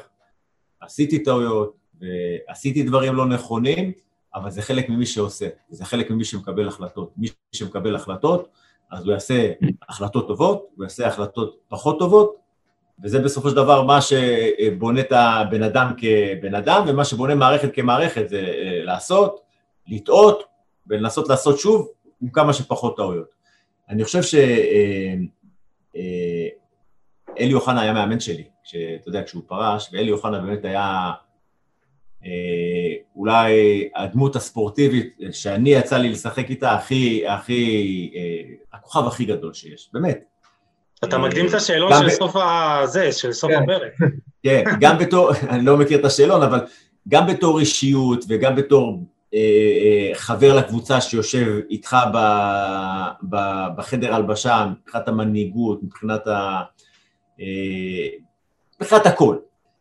ואלי אוחנה היה מאמן של בית"ר ירושלים, ואתה יודע, באותה תקופה, לא אצל פאניג'לים וזה, הקבוצה לא תמיד הייתה בשיאה, ואני זוכר משחקים שהקהל באלפים נעמד וקרא לו להתפטר. ובעשרות, לא באלפים, אבל בעשרות, היו מקללים אותו, את אלי אוחנה. ואני אומר, תגידו, מה, אתם משוגעים? זה אלי אוחנה. זה קרה גם זה אלי אוחנה. כאילו, אני הייתי אומר לעצמי, אני הייתי שוער באותה תקופה. הייתי אומר, אתה יודע, בראש, בלב, לעצמי, לחברים, בואנה, תקשיב, מה, אנשים שכחו? זה אלי אוחנה, זה שבא מאימקה, שהביא את האליפות הראשונה, שחזר מבלגיה לקבוצה בליגה השנייה. אותו אתם מקללים, לא אתם צועקים להתפטר. לא, להתפטר זה עוד בסדר, אבל אה, קללות, כמו שאתה אומר. ואז איפשהו שם, כאילו, אתה יודע, איבדתי את, ה... את הנאיביות הזו של ספורט וסמלים ויפה, אני לא מאמין בסמלים, ואני לא מאמין ב... להתרפק על אה, הישגי העבר או דברים כאלה. שופטים אותך עכשיו על מה שאתה עושה עכשיו, ואנשים שוכחים מה היה לפני כן, אה, וזה העולם. ככה זה העולם שלנו, אה, לא מופתע משום דבר ולא יכול להתאכזב משום דבר. כל עוד הביקורת נאמרת בצורה עניינית, בצורה לגיטימית, היא יכולה גם להיות בוטה, זה גם בסדר. כל עוד לא חוצים את הגבולות, והגבולות, אני חושב שפחות או יותר הגבולות ידועים לכולם.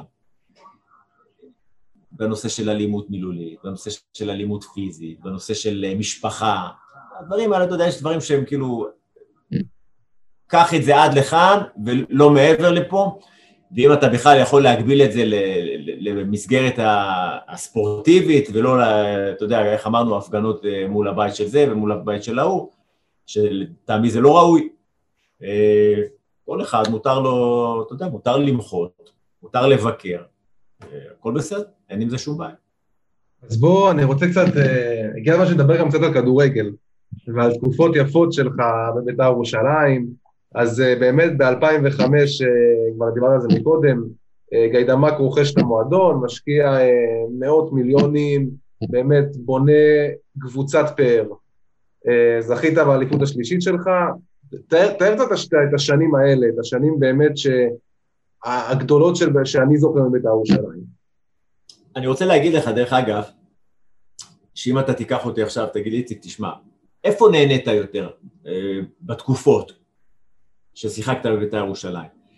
באליפות הראשונה והשנייה, ב- שלי, 96-7 ו-7-8, או ב-2006-2007, אז קודם כל נהניתי בכל התקופות, אבל בי פאר, בי פאר, בי פאר יותר בתקופה של 96-7, אה, שהיינו אה, קבוצה של אה, יוסי אבוקסיס ודוד אמסלם ואלי אוחנה וז'אן טלסניקוב ופישון ושלוי.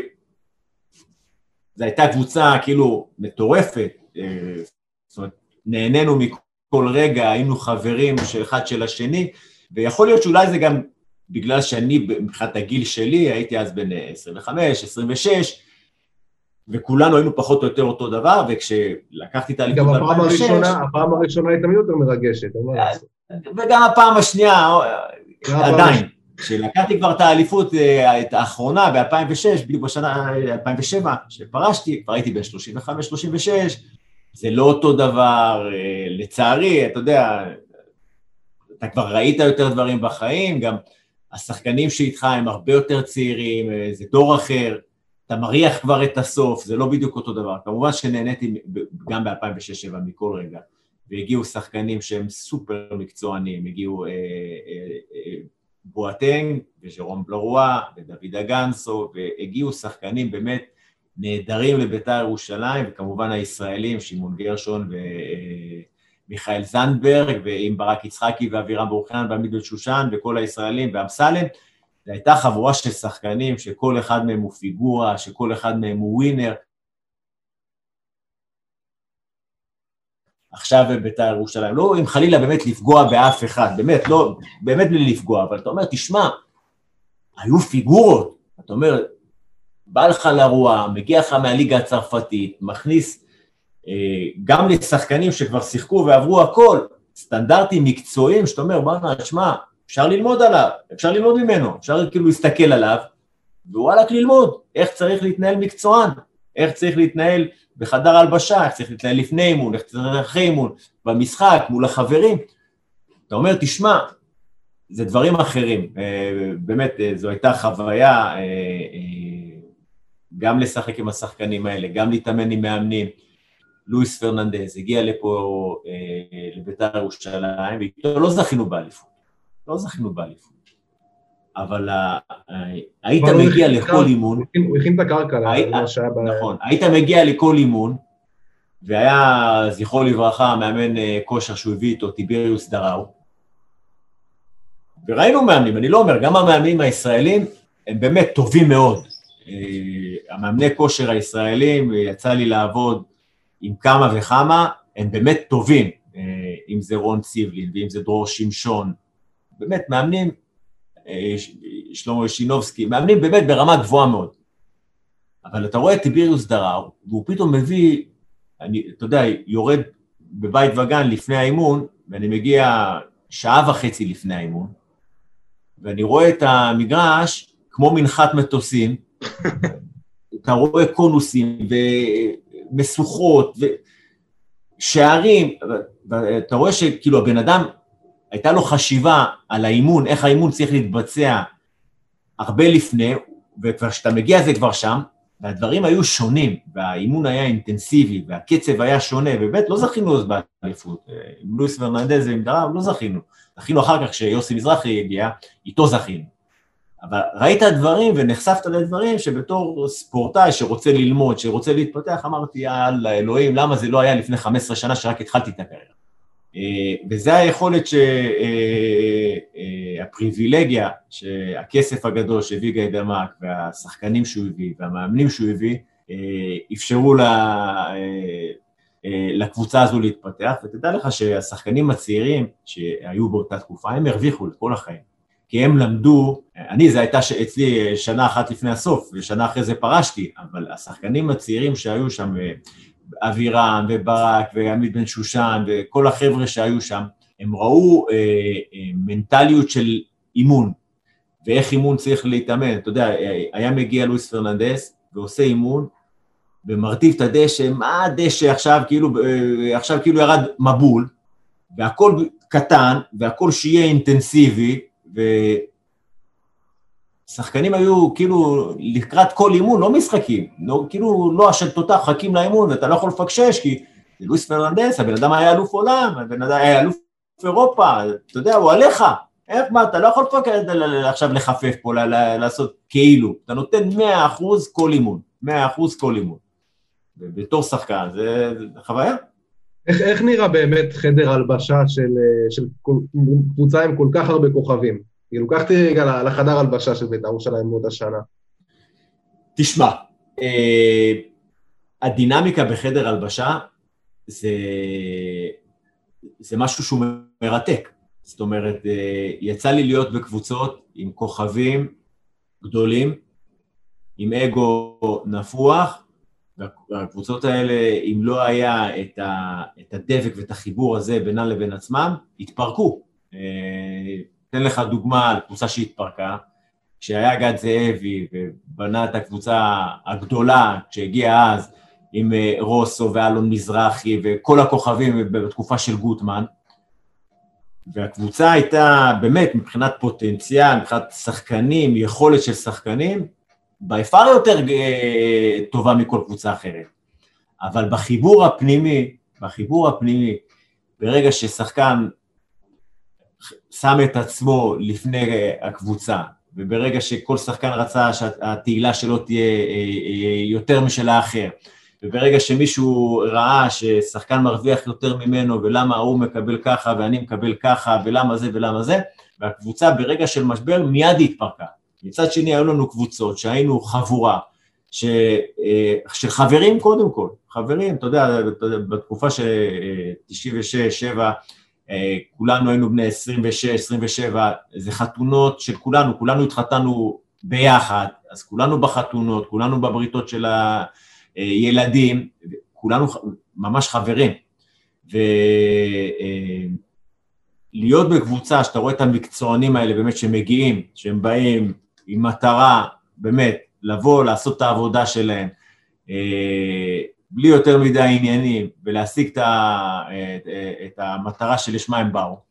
וברגע שהכל מתחבר, זה תענוג להיות בקבוצה, להיות בחדר הלבשה, שהקבוצה מנצחת, שהקבוצה רצה, זה כיף, זה fun, זה, אתה יודע, אתה חולם על זה כל הזמן, אתה מתאמן בשביל זה כל הזמן, להגיע בבוקר לאימון, להישאר אחרי האימון, כי כיף לך להישאר, אתה לא מקפל את הדברים שלך טק ונעלם, אלא אתה נשאר, אתה נשאר שעה, אתה נשאר שעתיים, אתה משחק שש בש, חברים שלך, אתה נשאר אחרי אימון, משחקים, מתערבים על מי פוגע במשקוף, כיף, היה fun.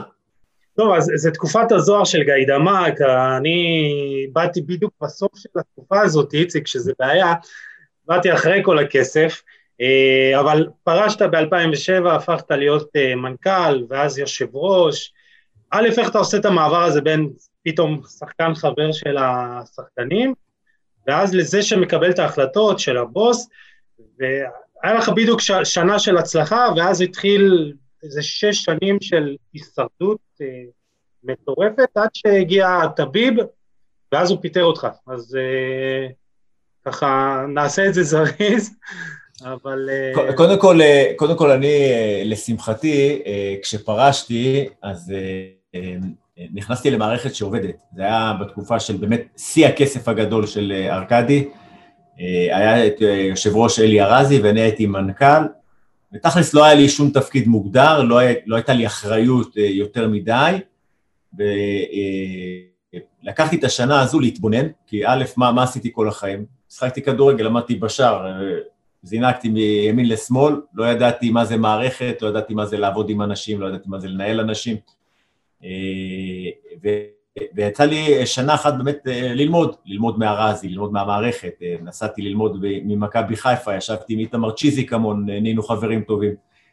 ללמוד באמת איך הדברים עובדים, ובשנה הזו באמת גם לקחנו את הדאבל באותה שנה, היה תענוג, וגם אז המעבר שלי מול השחקנים הוא לא היה כזה קיצוני, כי לא הייתי מקבל החלטות אה, לגבי המשכורות שלהם, לגבי זה, כי היה את ארזי כיושב ראש. אז הייתי אה, בתוך המערכת ונכנסתי לאט לאט לעוד נישות שיכולתי אה, אה, לתרום שם, אה, ואז המעבר היה כאילו יותר, יותר קל. אה, ושנה לאחר מכן, אה, זה היה מיד אחרי ההפסד המביך בקרקוב, הפסדנו אה, לקרקוב, ובסיום אותו משחק, זה היה ביום רביעי אני חושב, היה משחק ליגה ראשון נגד, אני חושב, סכנין בקריית אליעזר, יצא 0-0, פתיחת עונה, ויום אחרי המשחק הזה, ארכדי בא למשרדים של, של בית"ר, היה לנו משרדים בגבעת שאול, הוא בא למשרדים, ביקש שכולם יהיו, הוא בא, נכנס לבד, לקח, אתה יודע, הייתה לו חבורה, דפים כאלה מתחת הזה, נכנס לחדר של ארזי, אחרי חמש דקות הם נכנסים לחדר שלי, שניהם, ארזי וארכדי, וככה, כמו שאני מספר לכם, אני יושב בחדר, הם נכנסים, סוגרים את הדלת, ארזי אומר לי, איציק, תשמע, ארכדי עכשיו פיטר אותי, את היועץ המשפטי, את הדוברת, את מנהל השיווק, רוצה שאתה תהיה יושב ראש, אתה רוצה להיות יושב ראש? ככה, איך שאנחנו זה, אני בלי לחשוב פעמיים, כן, כי אתה יודע, שוער צריך טק טק אינסטינקטים, לקבל החלטות מהר. אמרתי כן, ישר כן. ארכדי קרא ליועץ המשפטי, נתן לו מכתב פיטורים, אמר לו תודה רבה על התקופה שהיית פה, אה, הכניס את המנהלת שיווק, אותו דבר, תודה רבה, הכניס את הדובר, תודה רבה, לקח את הרגליים והלך. נדבר איתך על אה, ספטמבר 2000 ו... שמונה, לא? ספטמבר 2007, ספטמבר 2007, אה, חודשיים אחר כך ארכדי אה, התמודד בבחירות לעיריית ירושלים, הפסיד לניר ברקת, ובנובמבר, אה, ממש בנובמבר, אה, טס לרוסיה ולא יודע כמה זמן לא ראינו אותו, ואני נשארתי במערכת, ארכדי כבר לא העביר כספים יותר, נאלץ להתמודד באמת עם, עם כל הסיפור הזה של בית"ר ירושלים, עם כל האחריות הבאמת מאוד כבדה, לבד. כי כמו שאמרתי, כמעט כולם אה, אה, פוטרו, נשארנו במערכת שיש תקציב שהוא מאוד גדול, ועד אז התקציב בבית"ר ירושלים היה עובד שבונים תקציב, אבל הוא מאוד גמיש, וכל חודש כשחסר כסף, ארכדי תעביר, ארכדי מעביר, ארכדי תעביר, תעביר, אנחנו מגיעים למצב שאין לי ארכדי תעביר, ארכדי ברוסיה ולא מעניין אותו כלום, ניתק ולא מדבר עם אף אחד. אה, והייתה תקופה מאוד מאתגרת. ואז באמת אה, נאלצתי גם לעשות סופית את המעבר מול השחקנים, כי כבר אין ברירה וצריך לקחת אחריות. אתה יודע, אתה לא יכול לקחת אחריות, אז אל תעשה את העבודה. אה, והייתה תקופה מאתגרת. אה, והצלחת לקחת אליפות בסופו של דבר. וגם להתחזק, לא. לקחת אליפות. לא, לא, לא, לא. לא. בשנה הזו, אה, לקחנו גביע, לא לקחנו אליפות. אה, לקחנו גביע, גביע אה, הגיע ראובן עטר כמאמן, לקחנו גביע. הייתי ביציע שם ברמת גן. נכון, נכון, לקחנו גביע, הייתה שמחה גדולה, ואז משנה אחר כך באמת הקיצוצים היו צריכים להיות באמת נרחבים, רק ככה בשביל לסבר את האוזן, התקציב של בית"ר ירושלים ירד בשנה אחת מ-150 מיליון ל-36 מיליון.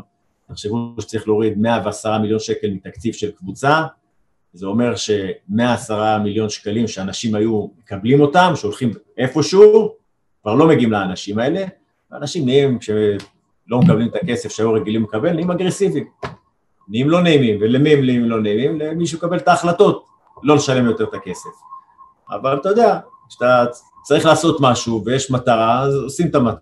אמרתי, נעשו גם טעויות בדרך, אבל uh, זו הייתה עבודה, וככה במשך uh, חמש שנים שהייתי יושב ראש לבד, uh, ככה לתת קצת במספרים. ארכדי עד התקופה הזאת, עד שהוא נסע למוסקבה, השקיע בשלוש שנים וחצי בבית"ר ירושלים כמעט 380 מיליון שקלים, ובחמש שנים אחר כך, כשאני הייתי יושב ראש לבד, הוא השקיע שלושה מיליון שקלים בשנה האחרונה. זאת אומרת, תיקחו את הפרופורציות, שלוש שנים וחצי, 380 מיליון, חמש שנים אחר כך, שלושה מיליון. וזה אומר שכל שנה הייתי צריך לדאוג להעמיד תקציב אה, לבית"ר ירושלים ממקורות עצמיים. זה לא פשוט, זה לא קל, אה, אבל בסופו של דבר, אה, בסופו של דבר זה מה שנעשה. ומה גרם, לו, מה גרם לו להחליט כאילו ב-2013 שם לשבור את הכלים, להביא את הצ'צ'נים, דיברנו על זה? מה, כאילו הוא רצה, זהו, יענו, אני עכשיו עושה דווקא? לא, לא, אני לא חושב, ש... אני לא חושב שהוא רצה לעשות דווקא, ארכדי, זה התחיל כל הסיפור בכלל מזה שרצה שאנחנו ניסע לצ'צ'ניה, בגלל עניינים שקשורים כנראה לעניינים אישיים שלו, לנסוע לצ'צ'ניה למשחק ידידות, ואז אנחנו, אני בתור יושב ראש, אתה יודע, זה היה באמצע העונה, אמרנו ניסע יומיים שלושה, בעל הבית שהשקיע 400 מיליון שקלים, רוצה שאנחנו ניסע כי זה יכול לעזור לו בזה, ולנו זה לא יכול להזיק, אז מה הבעיה ניסע? ואז משם התגלגל הסיפור של הצ'צ'נים, שהוא רצה שנביא את שני השחקנים. החלוץ דווקא היה לא רע, כאילו, הקשר היה עוד כזה... הקשר היה עוד ילד, החלוץ היה לא רע, אבל... זה לא היה לזה שום סיכוי להצליח. כבר היסטוריה, בדיוק. בדרך שבה זה התבצע, לא היה לזה סיכוי להצליח. בסיפור הזה באמת עשינו הרבה טעויות. כל הסיפור הזה של הצ'צ'נים עשינו, אתה יודע, אמרתי שלאורך התקופה של השנים, אני יכול להגיד שבאמת עשינו טעויות, לא היינו חפים מטעויות, בסיפור של הצ'צ'נים עשינו הרבה טעויות. היה לך בכלל סיכוי לעשות משהו אחר, לשכנע אותו שלא צריך ללכת? עשינו טעויות, קודם כל בזה שלא, אולי זו הייתה הטעות הכי גדולה שלי, שלא הערכתי נכון את עוצמת ההתנגדות, ולא העברתי לארקדי, זאת אומרת, אמרתי לו, תשמע, זה יעשה בלאגן, אבל לא העברתי לו כמה בלאגן, כי גם לא חשבתי שזה יעשה כל כך הרבה בלאגן. דבר שני, כמובן, איכות השחקנים, היינו צריכים להגיד, אם כבר מביאים שחקנים, אז צריך להביא שחקנים באמת שמבחינה מקצועית יכולים לשדרג, ומבחינת האופי והאישיות שלהם יכולים להתמודד. החלוץ ידע להתמודד, הבחור השני היה, באמת היה ילד בן 18, היה בלתי אפשרי באמת לעבור את זה. והטעות השלישית, זאת אומרת, לכל טעות יש מערך של טעויות, זה לא טעות כן. אחת, אבל השלישית זה שברגע שכבר כל המשבר הזה קרה וכל האירוע התגלגל, לא ניהלנו אותו נכון כמשבר, אלא ניסינו להתמודד בזה בכוחות עצמנו, וזה היה בלתי אפשרי להתמודד עם זה בכוחות עצמנו, אחרי שזה כבר עשה את כל כך הרבה רעש וכל כך הרבה בלאגן, אתה יודע, יש, יש אנשים שהם מומחים בניהול משברים, חשבנו שאנחנו יכולים להתמודד עם זה לבד, טעינו פה גם פה. וטוב, אז אחרי כמה חודשים כבר uh, הגיע הטביב, uh, הוא מחליט לקחת את הקבוצה, דיברת עליו בקטנה, על החוסר ההשקעה שלו במחלקת הנוער, uh, אני סבלתי מזה גם. Uh, למה הוחלט להפסיק את ההתקשרות uh, בינך לבין הקבוצה? תשמע, זה, זה דווקא כאילו מהלך שהוא טבעי, שבא בעלים, הוא מביא את האנשים שלו. בא חוגג, הביא את המנכ"ל שלו, הביא את האנשים שלו שינהלו. כל בעלים חדש, גולדהר בתל אביב, התחלף בעלים, הביא את האנשי האמון שלו, זה בסדר גמור, זה לגיטימי, מזה באמת אין שום בעיה. היית חוזר למועדון היום באיזה תפקיד? מדגדג לך? מתגעגע? אני לא יכול להגיד שלא, אבל בחלק מהזמן. אבל אני מרוצה מאיפה שאני נמצא היום. באמת, אתה יודע, הכדורגל הוא מאוד מאוד אינטנסיבי, ובאמת לפעמים הוא מאוד, הוא מאוד מעניין, זה כאילו תחום שאני מאוד מאוד אוהב, אבל אני הגעתי כבר לאיזשהו, לאיזשהו שלב, שאתה יודע, הייתי בתור שחקן, אתה כל שבוע ככה. עולה, יורד, עולה, יורד, אתה כל הזמן חייב לשמור כל הזמן על, על ריכוז ועל אנדרנלין, וכל הזמן אתה חייב להיות, אתה יודע, מאה אחוז, לתת מאה אחוז. ובתור יושב ראש שהייתי, אז היה לי שש שנים, באמת, כמו שאמרתי לכם קודם, אתה פותח את הדלת בבוקר למשרד, אתה לא יודע מה יפול עליך, איך תיכנס ואיך תצא בסוף היום.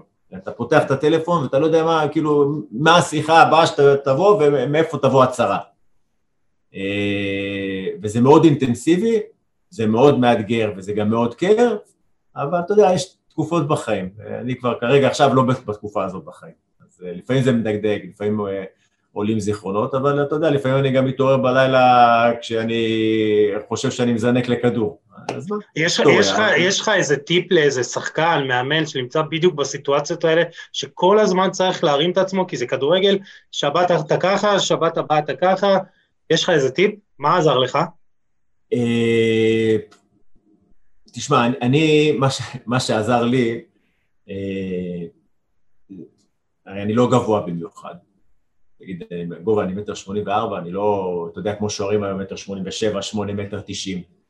ואני לא הכי מהיר, ולא הכי זריז, ולא הכי קפיצי, ולא הכי כלום, אבל אני כן הכי עובד קשה, זאת אומרת, הייתי לפחות, כן הכי עובד קשה, וגם עובד עם הראש כל הזמן, זאת אומרת, מבחינת ברמה המנטלית. ומה שעזר לי כל הזמן, לקום מהנפילות ומהמשברים, כי תמיד יש, לכל אחד יש, זה, זה אימונים. הייתי בא ומתאמן. הייתי מגיע לפני כולם והולך אחרי כולם ומתאמן. מהיום הראשון עד שפרשתי בגיל 36, זה מה שעשיתי. זאת אומרת, הייתי מתאמן. הייתי, אתה יודע, לפעמים אומר לי, איציק, שמע, לך תנוח קצת.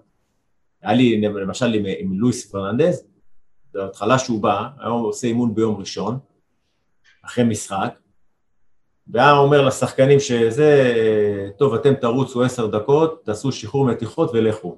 אמרתי לו, באימון, בפעם הראשונה שהוא עשה את זה, סיימנו את העשר דקות רבע שעה, ואני בא לחלק השני של הקבוצה, לחצי השני, איפה שהוא מאמן את השחקנים שלא שיחקו 90 דקות. ואני אומר לו, יאללה, הוא אומר לי, מה אתה עושה פה? אמרתי לך ללכת. אמרתי לו, לא, מה ללכת? שיחקתי בשבת, לא רצתי, עמדתי שוער, תן לי לעמוד, רוצה להתאמן. רגיל להתאמן כל הזמן. אומר לי, רד, רד מהר מהמגרש, אתה לא מתאמן, לך תנוח. זאת אומרת, אני, היכולת שלי הייתה באמת, אה, כאילו, לצאת מהדברים האלה, דרך כל הזמן, דרך האימון, להתאמן, לעשות עוד אימון, לעבוד, לעבוד, לעבוד, לעבוד. אה, אז, אז הטיפ שלי באמת לנסות לנטרל, כאילו, תשמע, אין, אין יותר מדי מה לקחת אה, את, את, הטעויות שעשית ו, ו, ולחפור בהן יותר מדי. תנתח אותה מקצועית, כאילו, איפה הטעות שעשית בתור שוער, בתור שחקן, בתור מאמן, מה לא עשיתי נכון, לראות איך אתה יכול כאילו לא לגרום לזה לחזור על עצמו, וזהו, ולשחרר, אין מה להתעמק בזה יותר מדי. אה, לי לא היה את זה. הייתי, אתה יודע, הפסדים, לוקח ללב, נכנס לחדר, זה, אין את זה היום. זה, זה לא קיים יותר, זה גם לא עוזר, זה לא עוזר. תבוא, תתאמן, תעשה את העבודה שלך, עשית טעויות, חלק מהמשחק, אין מה לעשות. טוב, אז נעבור קצת לשאלות זריזות לסיום. יאללה. אמרנו שלא לא, לא נתפוס אותך עוד הרבה זמן, למרות שכבר חשבנו לעשות פה שני חלקים לרעיון, לפודקאסט הזה. היה אפשר גם שלושה לעשות עם כל השאלות שהכנו. אבל אה, טוב, נעבור ככה לשאלות קצרות, אז אתה יודע, בלי לחשוב יותר מדי, פשוט uh, תירה. כמו שאתה אומר, עם האינסטינקטים של שוער. אז... אה, תשמע, עדיין קצת חלוד וזה, בכל זאת. תשמע, היית באמת אחד השוערים עם האינסטינקטים הכי טובים בישראל, כאילו עכשיו לא זה, אבל... יאללה, בוא ננסה, נו. אל תצטנע. יאללה. אני אתחיל עם השחקן הכי טוב או הכי גדול ששיחקת איתו.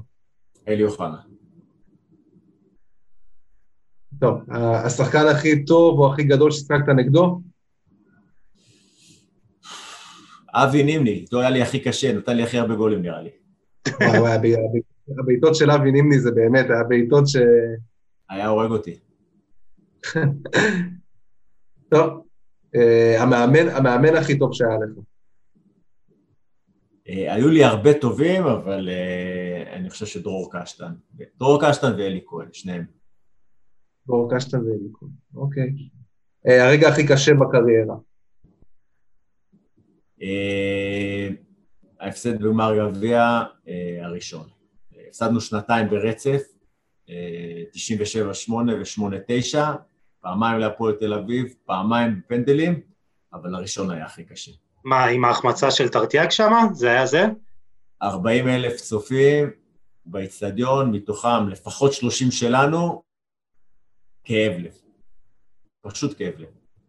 ונלך לרגע הכי שמח בקריירה, אני מתאר לעצמי שהוא גם קשור משהו בסגנון הזה.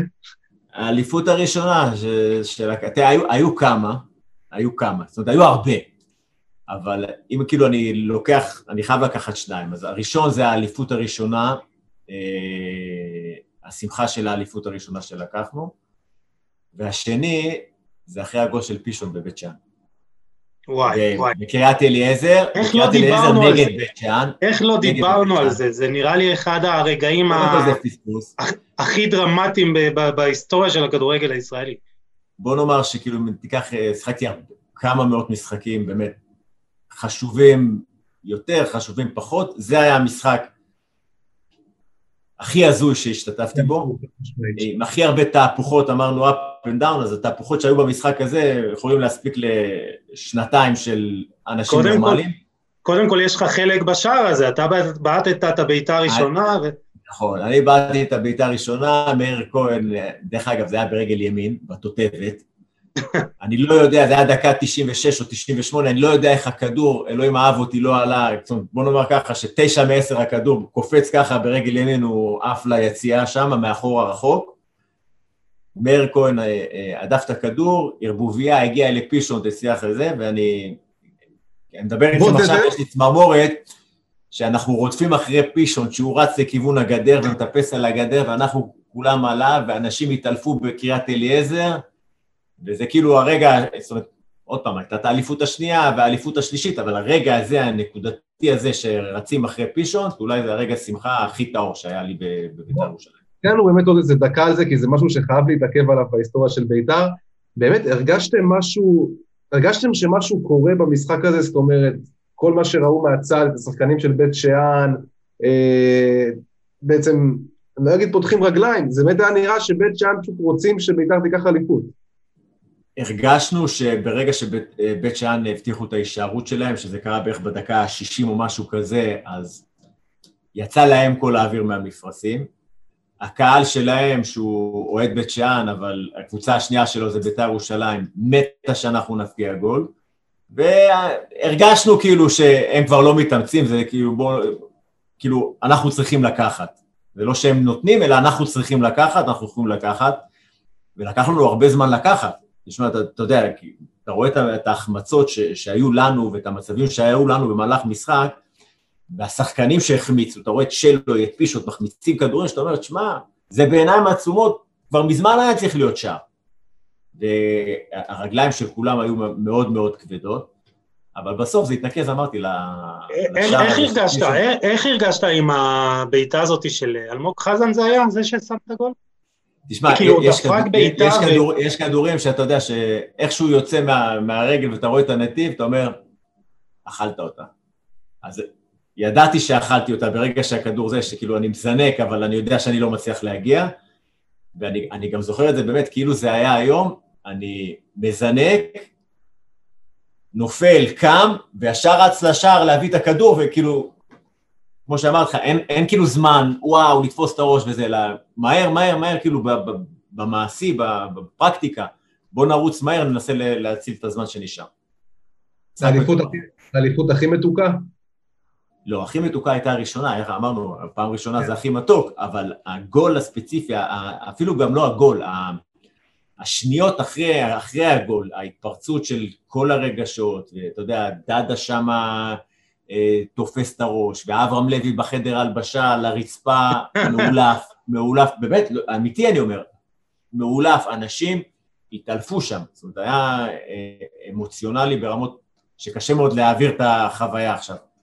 דיברת על נאיביות, אז יכול להיות שזה זה, האליפות הנאיבית הזאת שדיברת, שאתה כל כך מחובר וכל כך מתרגש, כאילו, היה שם משהו מאוד נאיבי בזה, כאילו, הניהול של פעם עם המפיות של זה, עם הטירוף של... אמרתי, זו הייתה משפחה, אתה יודע, אני, אני אומנם ירושלמי, אבל גדלתי בצד, בצד האדום, זאת אומרת, אני לא נולדתי בית"רי.